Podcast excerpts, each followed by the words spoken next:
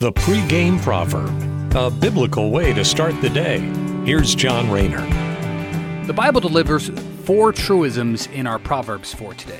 Proverbs chapter thirty, verses fifteen and sixteen say, "The leech has two suckers that cry out, more, more. There are three things that are never satisfied. No, four that never say enough. The grave, the barren womb, the thirsty desert, the blazing fire." So that's God's word telling us that the following are never satisfied. The grave's never satisfied because death never stops. That is the one inevitability that every one of us is going to face. There's no cheating death.